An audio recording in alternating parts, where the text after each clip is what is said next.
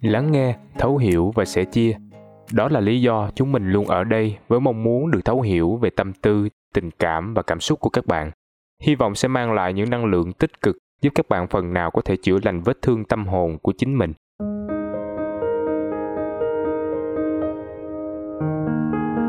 Chào mừng các bạn đã quay trở lại với podcast của Tâm lý học tuổi trẻ. Mình là Huỳnh.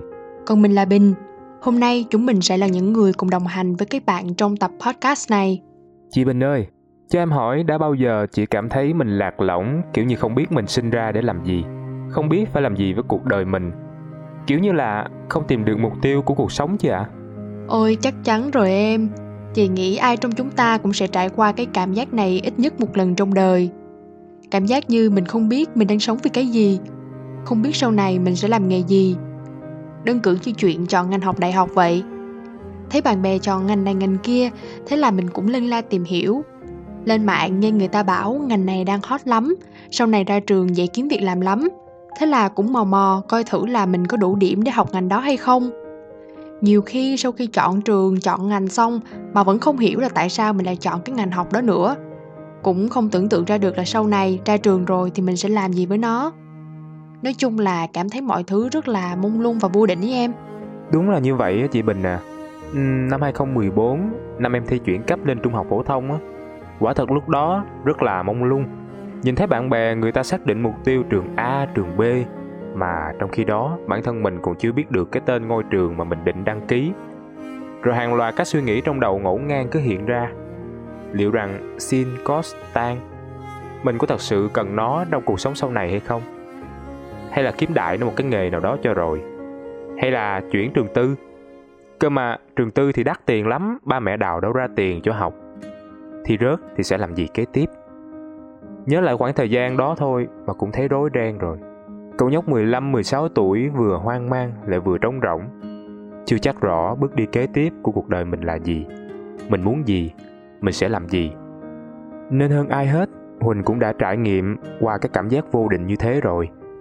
Mình biết không chỉ mình và chị bình có cảm giác như vậy mà còn có rất nhiều bạn ngoài kia đang vật vã đi tìm mục tiêu của cuộc đời mình đặc biệt là vào mùa chuyển cấp và lựa chọn trường đại học như thế này thì câu hỏi về mục tiêu cuộc đời vẫn sẽ còn được nhắc đi nhắc lại rất nhiều lần vậy nên, trong tập podcast ngày hôm nay, chúng mình sẽ cùng chia sẻ đến các bạn 7 lời khuyên giúp bạn tìm ra mục tiêu trong cuộc sống. Hãy cùng mình và Huỳnh bắt đầu tập podcast ngày hôm nay nhé.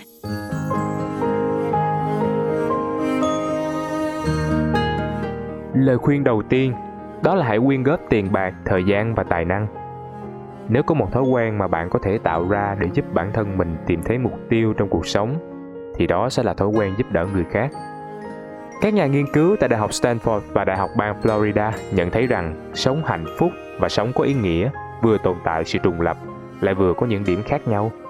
Sống hạnh phúc có liên quan đến việc trở thành một người nhận trước một người cho, trong khi sống có ý nghĩa gắn liền với việc là người cho hơn là người nhận.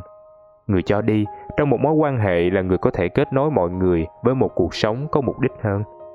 Các hành vi vị tha có thể bao gồm làm tình nguyện viên cho một tổ chức phi lợi nhuận quyên góp tiền để khiến bạn quan tâm hoặc đơn giản là giúp đỡ những người xung quanh bạn hàng ngày. Chị nghĩ các bạn có thể thử làm những công việc rất đơn giản như dành một cho đến hai ngày trong tháng để phục vụ các bữa ăn từ thiện, hoặc dắt các cụ già qua đường, dạy học cho trẻ em nghèo. Làm điều gì đó tử tế cho người khác sẽ là cách khiến bạn cảm thấy cuộc sống của mình trở nên có ý nghĩa hơn.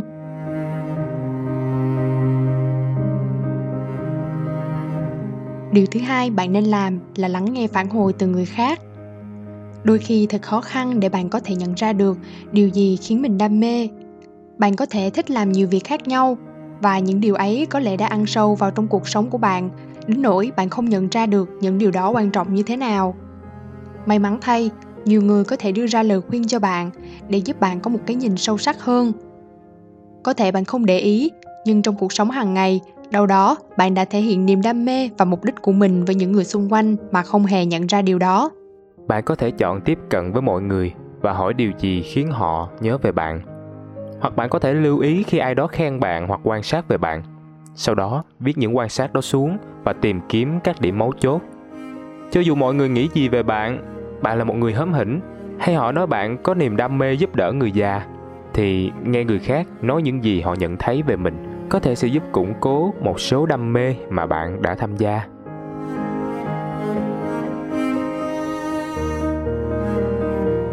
Lời khuyên thứ ba, hãy giao du với những người tích cực.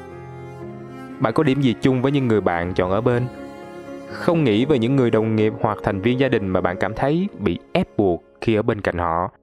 Hãy suy nghĩ về những người bạn chọn dành thời gian cho họ, ngoại trừ các lý do vì công việc hay là chức năng về gia đình. Những người xung quanh đã nói gì về bản thân bạn? Nếu như bên cạnh bạn là những người đang tạo ra những thay đổi tích cực, có thể bạn sẽ rút ra được điều nào đó từ cảm hứng của họ. Mặt khác, nếu những người xung quanh bạn toàn là những cá nhân tiêu cực những kẻ khiến bạn cảm thấy mọi thứ thật là tồi tệ. Bạn có lẽ sẽ muốn thực hiện một số thay đổi. Thật khó để tìm thấy đam mê và mục đích khi bạn bị bao quanh bởi những kẻ không thích đóng góp tích cực.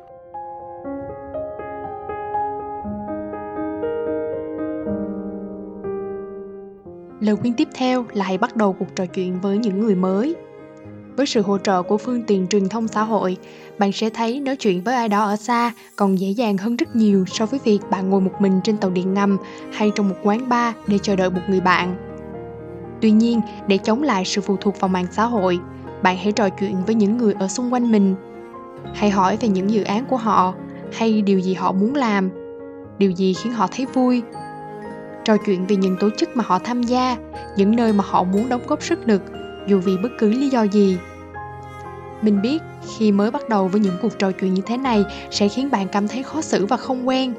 Nhưng khi bạn tiếp xúc với những người bên ngoài vòng xã giao vốn có của mình, bạn sẽ có thể mở rộng quan điểm, cách nhìn nhận vấn đề và được tiếp cận với những cơ hội nghề nghiệp mà trước đó bạn chưa từng biết tới. Bạn có thể biết thêm những địa điểm mới thú vị và ghé thăm nơi đó. Và những hoạt động này có lẽ sẽ là chìa khóa giúp bạn tìm ra mục tiêu của mình.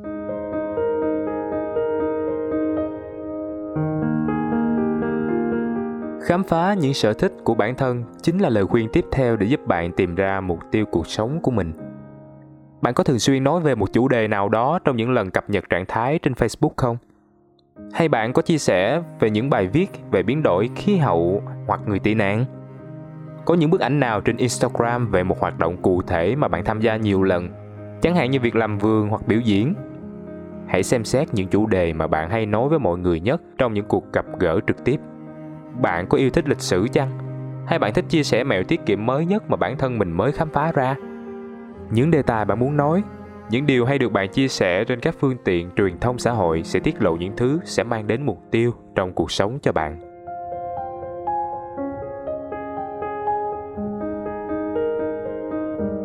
Điều tiếp theo bạn có thể thử, đó là hãy thử xem xét những điều bất công đang làm phiền bạn. Với nhiều người trên thế giới thú vui hoặc dự án về điều họ đam mê thường bị bao quanh bởi những sự bất công. Có điều gì khiến bạn vô cùng không vui khi nghĩ về nó? Và điều đó khiến bạn cảm thấy thật phiền phức hay không? Nó có thể là vấn đề về phúc lợi của động vật, một vấn đề đặc biệt về nhân quyền, hay nguyên nhân khiến trẻ em bị béo phì. Có lẽ, ý nghĩ về việc những người cao tuổi phải trải qua một kỳ nghỉ một mình khiến bạn cảm thấy xót thương hoặc bạn thấy rằng những kẻ sử dụng chất kích thích cần nhiều cơ hội phục hồi chức năng hơn. Các tổ chức như vậy đang cần sự giúp đỡ từ bạn. Bạn không cần thiết phải dành toàn bộ quỹ thời gian của mình cho những mục tiêu trong cuộc sống. Bạn có thể nhận ra rằng sự nghiệp của mình đang cung cấp những điều kiện tốt nhất để bạn có thể theo đuổi đam mê của bản thân. Hoặc bạn có thể thấy rằng quyên góp thời gian tương phản với quyên góp tiền bạc. Điều này sẽ được chứng minh qua những lý do khiến bạn tin tưởng.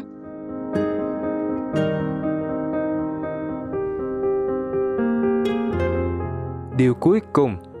Hãy thử khám phá những điều bạn thích làm. Ở phía bên kia vấn đề, việc suy nghĩ xem bạn thực sự thích làm điều đó sẽ khiến bạn tìm ra được mục tiêu cuộc sống của mình là gì. Bạn có thực sự yêu thích sân khấu nhạc kịch? Những kỹ năng bạn có sẽ được sử dụng một cách tốt nhất khi mang lại những buổi biểu diễn trực tiếp cho trẻ em. Và chúng sẽ là những đối tượng được hưởng lợi ích từ việc tiếp xúc với nghệ thuật có phải phân tích dữ liệu về một điều gì đó sẽ khiến bạn thực sự tìm thấy niềm vui cho bản thân mình? Mọi dữ liệu có thể tìm thấy đều được phân phối theo nhóm. Đây là một kỹ năng vô cùng có giá trị. Tìm hiểu các loại kỹ năng, tài năng, niềm đam mê mà bạn có hứng thú. Sau đó, bạn hãy động não tìm cách để khiến những điều đó mang lại ý nghĩa cho chính mình.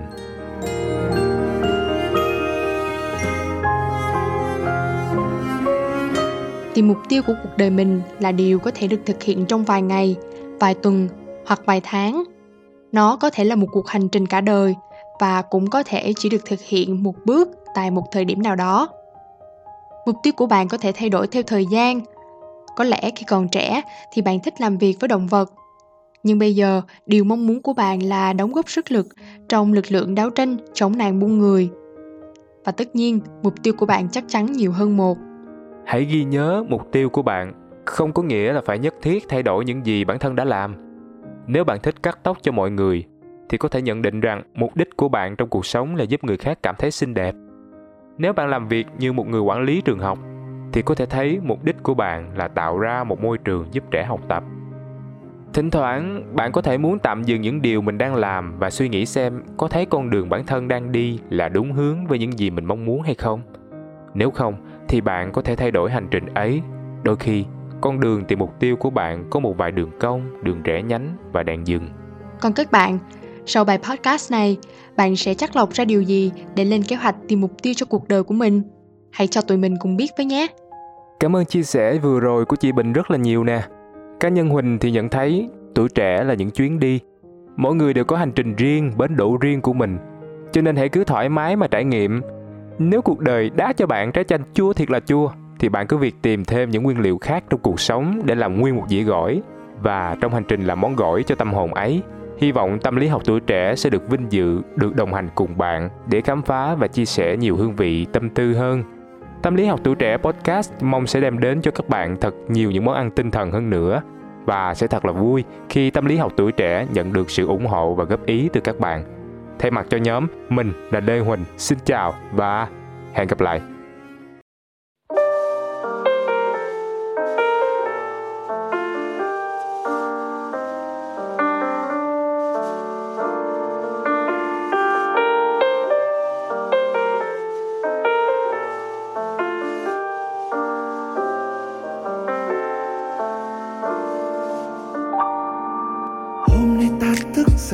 Dậy như thường nhật. Thấy thanh xuân, ngày nào bỗng dưng trở lại. Em soi gương cười duyên, chẳng còn thấy đâu những vết đôi môi. Mặc một chiếc váy xinh ngồi chờ anh qua. Anh sẽ đưa em quay trở về với những ngày hôm qua. Khi mà bao lo toan một bề vẫn đang ở nơi xa. Khi mà tuổi trẻ vẫn vương trên mái tóc khi mà bầu trời vẫn một vẻ xanh trong. Đời vẫn mênh mông, chân ta ung dung bước. Và tất cả những niềm mơ ở phía trước chẳng cách xa là chỉ có đôi ta. Những ngày chỉ có đôi ta. Ờ. Đưa em về thanh xuân, về những dấu yêu ban đầu. Nhưng âu lo cứ thế ngờ qua tay. Ta thêm lần đôi mới và những ước ao đã từng ở một tầng mây khác riêng hai chúng ta. Thời gian cứ thế nhẹ trôi dấu em vài lần liên tiếp, mà đêm đau những mộng mơ yêu anh vào sâu mắt em. Chặng đường ta bước cùng nhau như thước phim lưu trong ký ức thật thanh xuân ta đã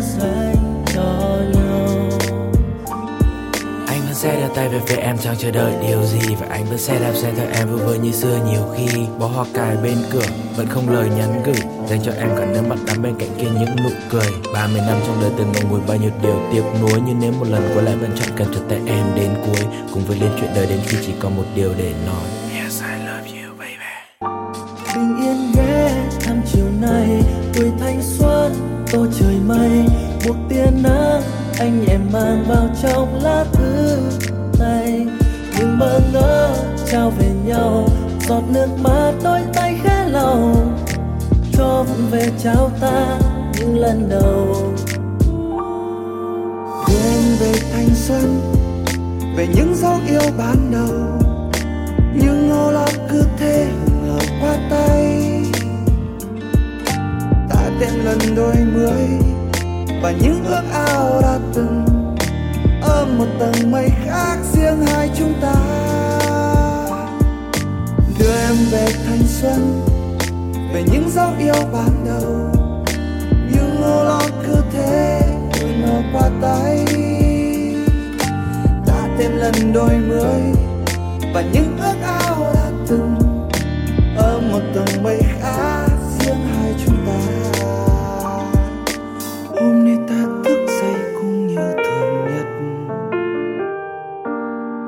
xuân ngày nào bỗng dưng trở lại. Em soi gương cười duyên chẳng còn thấy đau những vết đôi môi. Mặc một chiếc váy xinh, ngồi chờ anh.